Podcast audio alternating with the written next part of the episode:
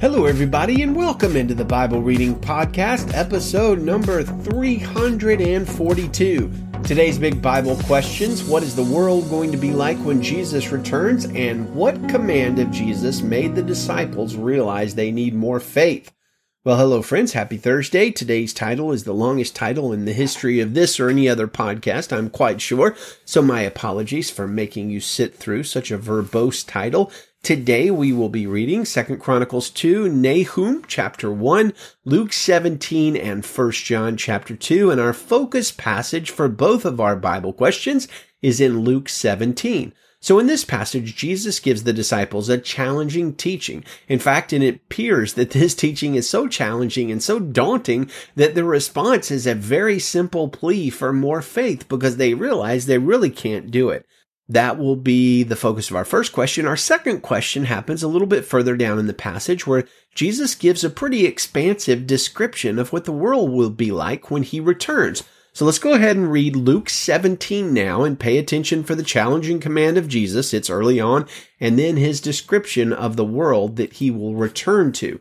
Luke chapter 17 verse 1 in the Christian Standard Bible. He said to his disciples, offenses will certainly come, but woe to the one through whom they come. It would be better for him if a millstone were hung around his neck and if he were thrown into the sea than for him to cause one of these little ones to stumble. Be on your guard. If your brother sins, rebuke him, and if he repents, forgive him. And if he sins against you seven times in a day and comes back to you seven times saying, I repent, you must forgive him. The apostle said to the Lord, Increase our faith. If you have faith the size of a mustard seed, the Lord said you can say to this mulberry tree, be uprooted and planted in the sea, and it will obey you. Which one of you, having a servant tending sheep or plowing, will say to him when he comes in from the field, Come in once and sit down to eat? Instead, will he not tell him, Prepare something for me to eat, get ready and serve me while I eat and drink? Later you can eat and drink. Does he thank that servant because he did what was commanded? In the same way, when you have done all that you were commanded, you should say, We are unworthy servants, we've only done our duty. While traveling to Jerusalem, he passed between Samaria and Galilee. As he entered a village, ten men with leprosy met him. They stood at a distance and raised their voices, saying, Jesus, Master, have mercy on us. When he saw them, he told them, Go and show yourselves to the priest. And while they were going, they were cleansed. But one of them, seeing that he was healed, returned and with a loud voice gave glory to God. He fell face down at his feet, thanking him. And he was a Samaritan.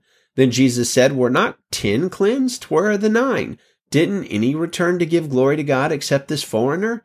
And he told him, Get up and go on your way. Your faith has saved you. When he was asked by the Pharisees when the kingdom of God would come, he answered them, The kingdom of God is not coming with something observable. No one will say, See here or there, for you see the kingdom of God is in your midst.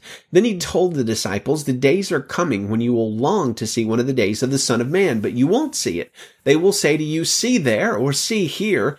Don't follow or run after them, for as the lightning flashes from horizon to horizon and lights up the sky, so the Son of Man will be in his day. But first it is necessary that he suffer many things and be rejected by this generation. Just as it was in the days of Noah, so it will be in the days of the Son of Man.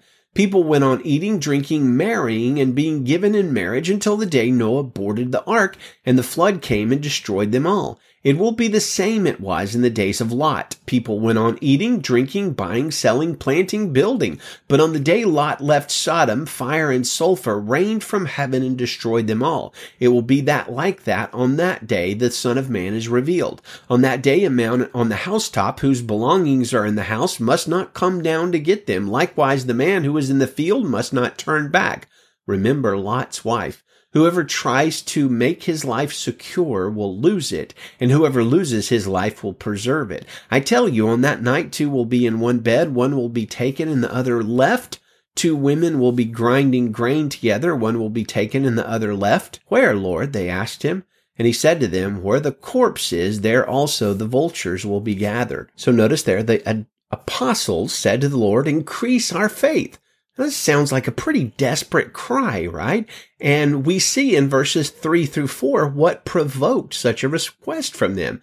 They said, it says, be on your guard. If your brother sins, rebuke him. If he repents, forgive him. And if he sins against you seven times in a day and comes back to you seven times saying, I repent, you must forgive him. So put yourself in this position. Somebody does something hurtful against you seven times in one day. You and I, unless we have the patience of Job, are probably going to be really upset. That's a lot of times to sin against somebody and hurt them in one day. So what does Jesus say?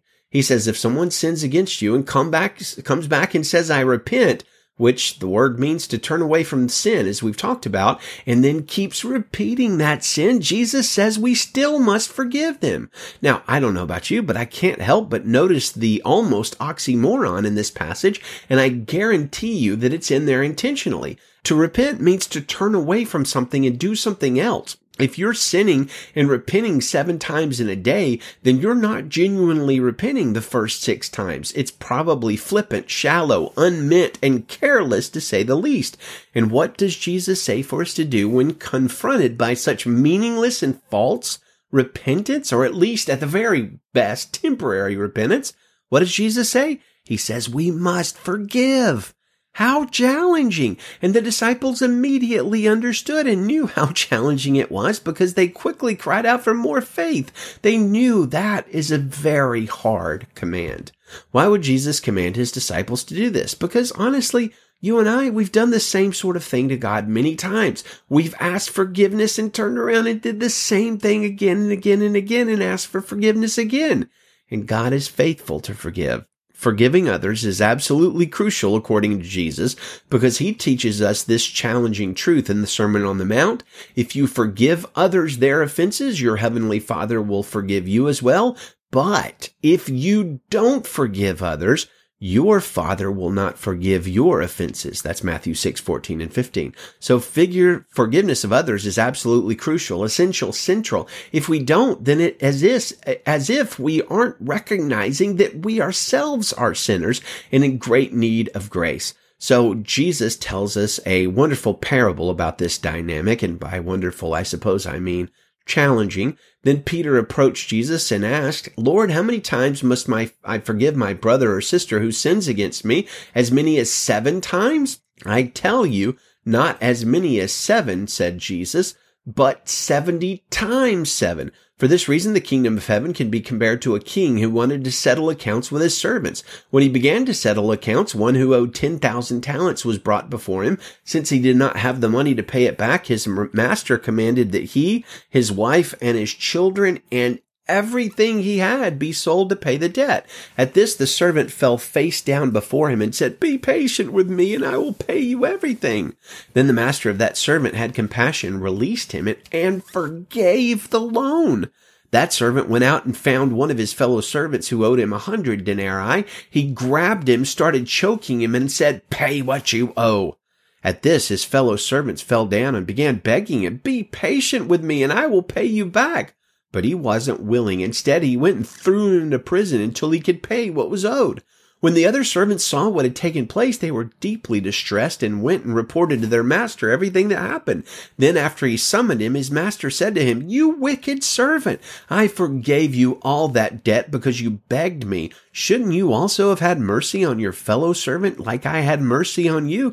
And because he was angry, his master handed him over to the jailers to be tortured until he could pay everything that was owed so also my heavenly Father will do to you unless every one of you forgives his brother or sister from your heart. So that's one of those parables that honestly is pretty pretty crystal clear to understand. It barely needs any commentary.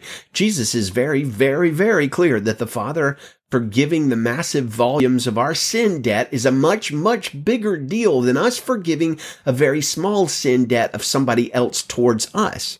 Now, is forgiveness hard? It absolutely is, and thus the cry of the disciples for more faith. But we must remember we have been forgiven. And we don't want to be like the wicked servant who is forgiven this unpayable debt and then goes out and crushes and sends somebody else to jail for a comparatively small debt. One book I can recommend to you if you are struggling with forgiveness, forgiveness in any sort of way, um, maybe you have a particularly painful wound or something like that, is Total Forgiveness by Dr. R.T. Kendall.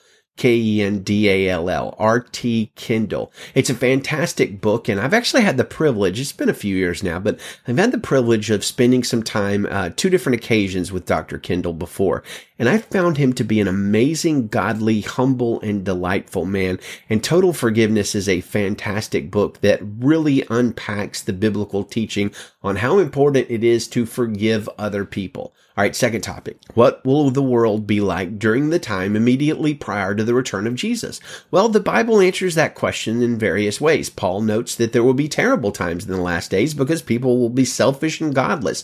And Jesus here, here gives us a different perspective on his return. And I don't mean different in that it disagrees. I mean different as in looking at it from a different angle. They both line up, line up. But Luke 17, 24 says, as the lightning flashes from horizon to horizon and lights up the sky, so the Son of Man will be in his day. Just as it was in the days of Noah, so it will be in the days of the Son of Man. People went on eating, drinking, marrying, and giving in marriage until the day Noah boarded the ark and the flood and came and destroyed them all.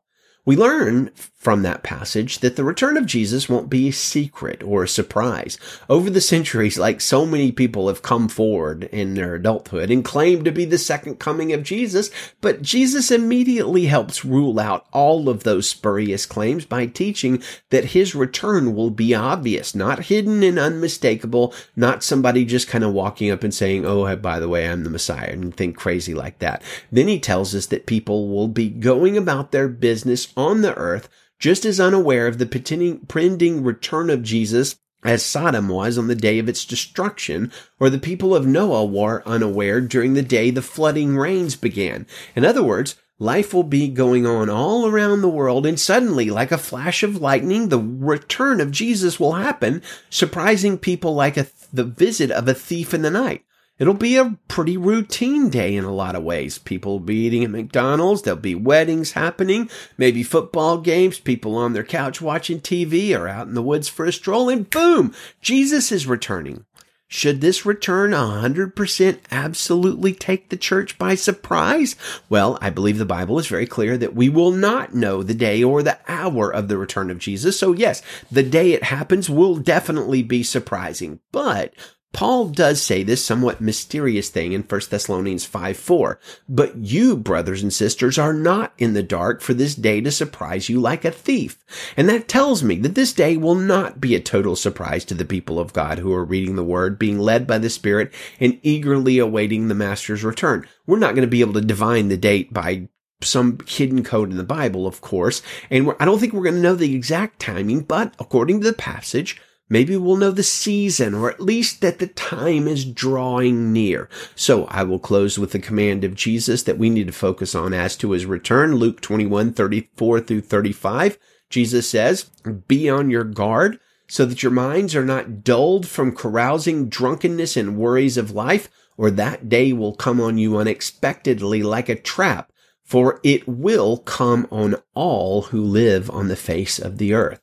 So friends, be ready. Let us be ready. We continue with Second Chronicles chapter 2 verse 1. Solomon decided to build a temple for the name of the Lord and a royal palace for himself. So he assigned 70,000 men as porters, 80,000 men as stone cutters in the mountains, and 3,600 as supervisors over them. Then Solomon sent word to King Hiram of Tyre, do for me what you did for my father David.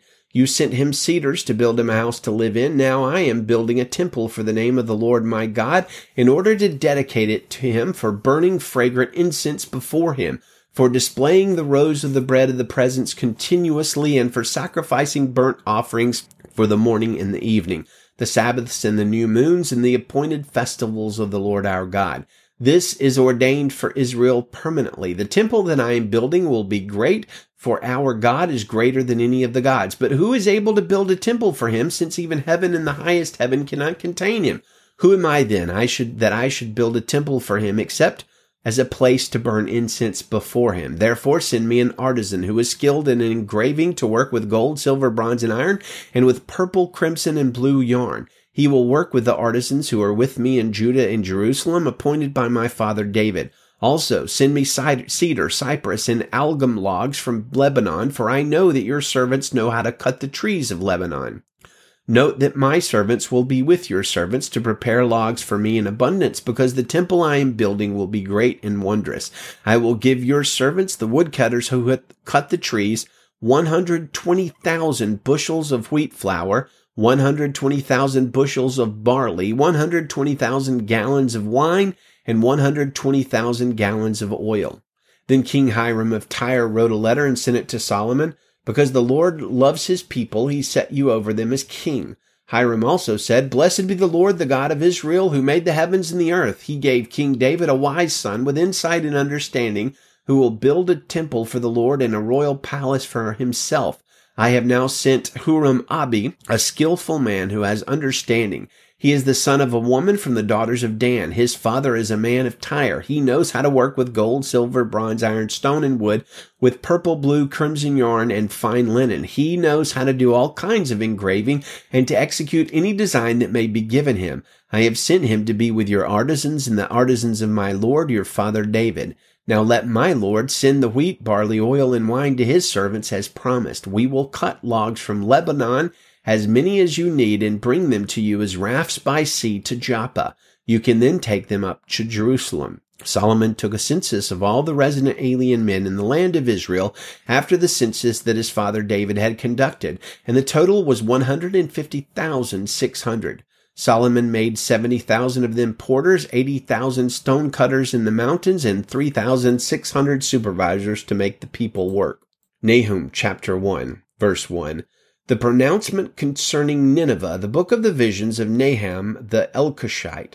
The Lord is a jealous and avenging God. The Lord takes vengeance and is fierce in wrath. The Lord takes vengeance against his foes. He is furious with his enemies. The Lord is slow to anger, but great in power. The Lord will never leave the guilty unpunished. His path is in the whirlwind and storm, and clouds are the dust beneath his feet. He rebukes the sea and dries it up, and he makes all the rivers run dry. Bashan and Carmel wither, even the flower of Lebanon withers. The mountains quake before him and the hills melt. The earth trembles at his presence. The world and all who live in it. Who can withstand his indignation? Who can endure his burning anger? His wrath is poured out like fire. Even rocks are scattered before him. The Lord is good, a stronghold in a day of distress. He ta- cares for those who take refuge in him. But he will completely destroy Nineveh with an overwhelming flood, and he will chase his enemies in darkness. Whatever you plot against the Lord, he will bring it to complete destruction. Oppression will not rise up a second time, for they will be consumed like entangled thorns, like the drink of a drunkard, and like straw that is fully dry. One has gone out from you who plots evil against the Lord and is a wicked counselor. This is what the Lord says. Though they are strong and numerous, they will still be mowed down and he will pass away. Though I have punished you, I will punish you no longer. For now, I will now break off his yoke from you and tear off your shackles. The Lord has issued an order concerning you. There will be no offspring to carry on your name. I will eliminate the carved idol and cast image from the house of your gods. I will prepare your grave, for you are contemptible. Look to the mountains, the feet of the herald who proclaims peace. Celebrate your festivals, Judah.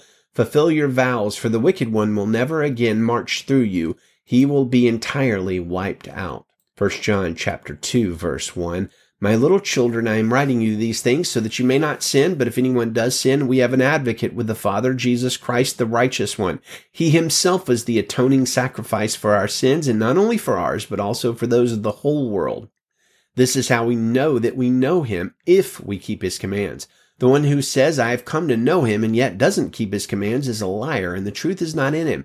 But whoever keeps his word truly in him, the love of God is made complete. This is how we know we are in him. The one who says he remains in him should walk just as he walked. Dear friends, I am not writing you a new command, but an old command that you have heard from the beginning. The old command is the word you have heard, yet I am writing you a new command, which is true in him and in you, because the darkness is passing away and the true light is already shining. The one who says he is in the light but hates his brother or sister is in the darkness until now. The one who loves his brother or sister remains in the light, and there is no cause for stumbling in him. But the one who hates his brother or sister is in the darkness, walks in the darkness, and doesn't know where he's going because The darkness has blinded his eyes. I am writing you, to you, little children, since your sins have been forgiven on account of his name. I am writing to you, fathers, because you have come to know the one who is from the beginning. I am writing to you, young men, because you have conquered the evil one. I am writing to you, children, because you have come to know the Father. I have written to you, fathers, because you have come to know the one who is from the beginning. I have written to you, young men, because you are strong.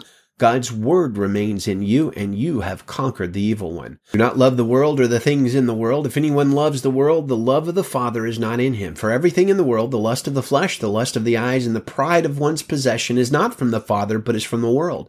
And the world with its lust is passing away, but the one who does the will of God remains forever. Children, it is the last hour. And as you have heard that Antichrist is coming, even now, many antichrists have come. By this, we know it is the last hour.